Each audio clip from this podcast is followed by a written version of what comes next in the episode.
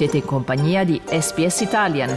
Trovate altre storie su sps.com.au barra Italian o scaricate la SPS Radio app.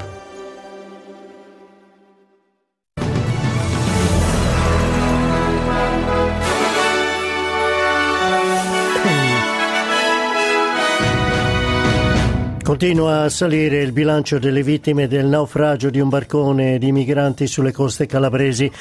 Iniziativa del governo australiano per combattere gli attacchi informatici. Nuovo accordo tra Unione Europea e Gran Bretagna sulla Brexit. E nello sport la Lazio batte la Sampdoria 1-0 nel posticipo della ventiquattresima giornata della Serie A. Buongiorno, qui Domenico Gentile con il giornale radio di martedì 28 febbraio 2023.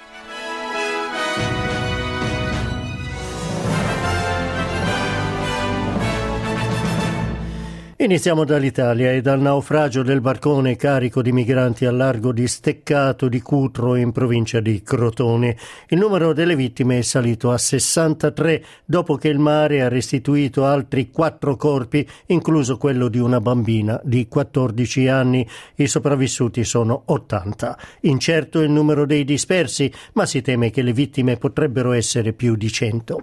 Nel frattempo proseguono le indagini e i carabinieri hanno eseguito un nuovo fermo a carico di un altro dei presunti scafisti dell'imbarcazione naufragata. Le persone fermate sono in tutto tre, un turco e due pakistani, uno dei quali minorenne. Sul fronte politico la Presidente del Consiglio, Giorgia Meloni, ha inviato una lettera al Consiglio europeo e alla Commissione europea per chiedere che venga immediatamente reso concreto quello che la stessa Premier Premier ha discusso all'ultimo Consiglio europeo. Lo ha detto la stessa Meloni parlando al programma 5 minuti della RAI condotto da Bruno Vespa. Tra le tante falsità che ho sentito dire in queste ore c'è quella secondo la quale queste persone eh, diciamo, sarebbero naufragate a causa dei provvedimenti del governo sulle organizzazioni non governative, solo che quella tratta non è coperta dalle ONG. E quindi questo dimostra, banalmente, che il punto è che più gente parte, più gente rischia di morire. L'unico modo per affrontare seriamente, con umanità, questa materia è fermare le partenze e su questo sì serve un'Europa che oltre ovviamente a dichiarare la sua disponibilità agisca e in fretta ed è la ragione per la quale oggi stesso ho inviato una lettera al Consiglio europeo e alla Commissione europea per chiedere che venga immediatamente eh, eh diciamo, reso ehm, eh, concreto quello che abbiamo discusso all'ultima riunione del Consiglio europeo. E restiamo in Italia, passaggio di consegna ai vertici del Partito Democratico tra la nuova segretaria Ellie Schlein e il segretario uscente Enrico Letta. All'incontro con la stampa Ellie Schlein ha delineato alcuni degli obiettivi immediati che si prefigge di raggiungere riuscire a tenere insieme è per noi fondamentale oggi che c'è bisogno di lavorare tutte e tutti per il rilancio, per la risalita, per rialzare la testa, per dare il nostro contributo, per organizzare l'opposizione sia in Parlamento che nel Paese naturalmente. La nuova segretaria ha anche avuto un colloquio telefonico con il Presidente della Repubblica, Sergio Mattarella, che fonti vicine a Schlein definiscono cordiale. La Premier Giorgia Meloni ha chiamato la nuova segretaria per farle gli auguri dicendo di attendersi una opposizione durissima, come lei stessa ha fatto quando era lei all'opposizione. Eli Schlein è la prima donna ed anche la persona più giovane a guidare il Partito Democratico. Veniamo in Australia il ministro federale e quelli statali responsabili per la sicurezza sul lavoro si incontrano oggi per decidere se bloccare le importazioni dei materiali artificiali usati per costruire banchi da cucina.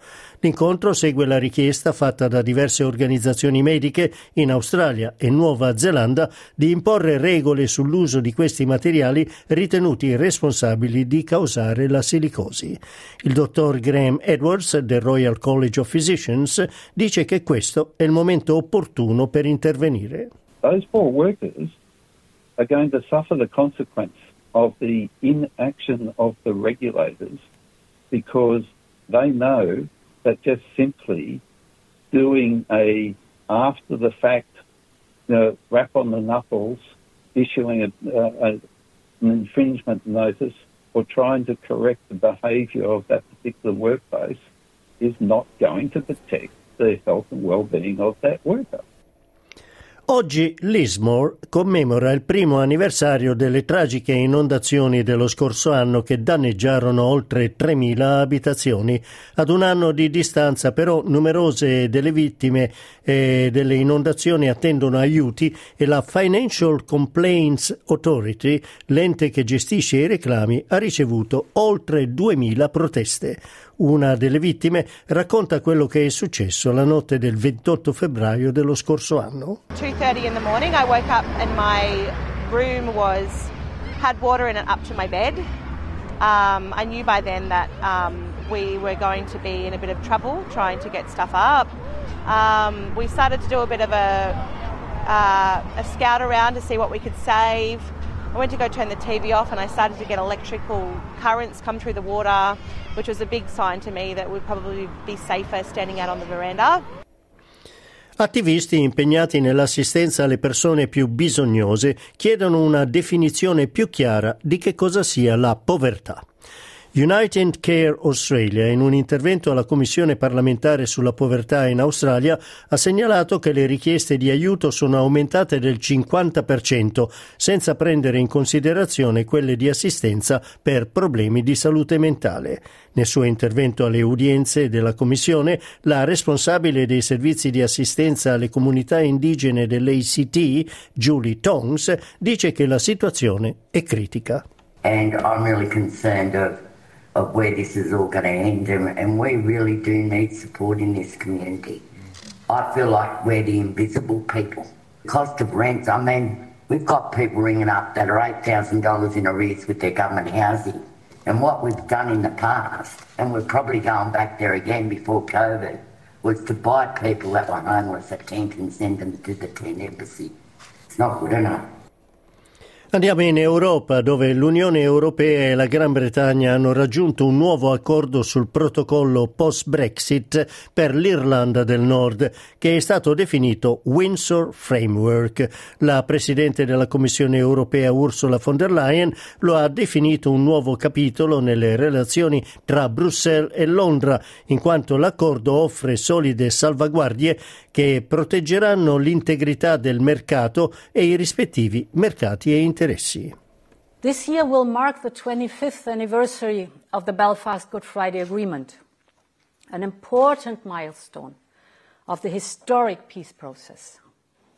The new Windsor framework is here to benefit people in Northern Ireland and support all communities celebrating peace on the island of Ireland.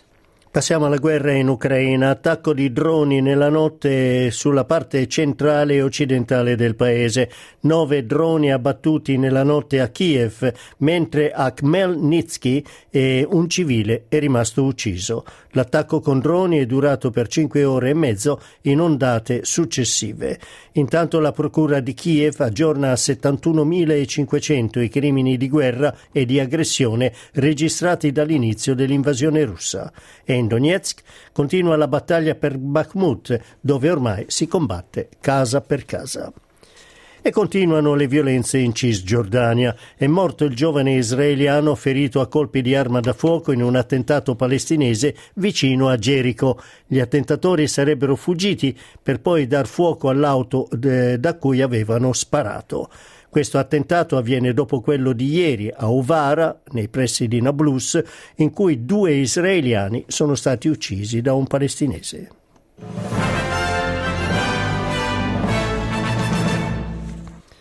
Mercato dei cambi. Il dollaro australiano vale 67 centesimi di quello americano e 64 di euro.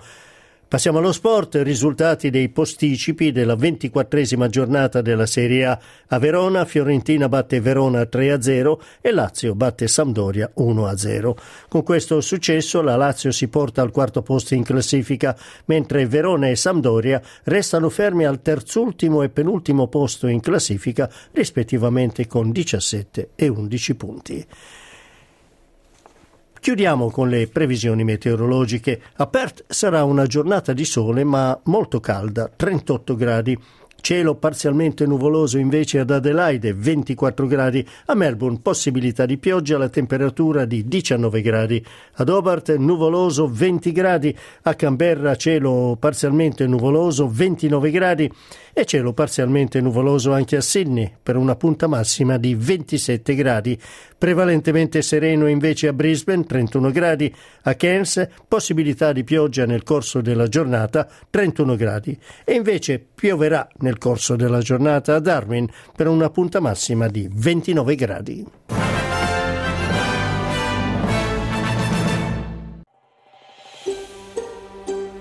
Cliccate mi piace, condividete, commentate, seguite SPS Italian su Facebook.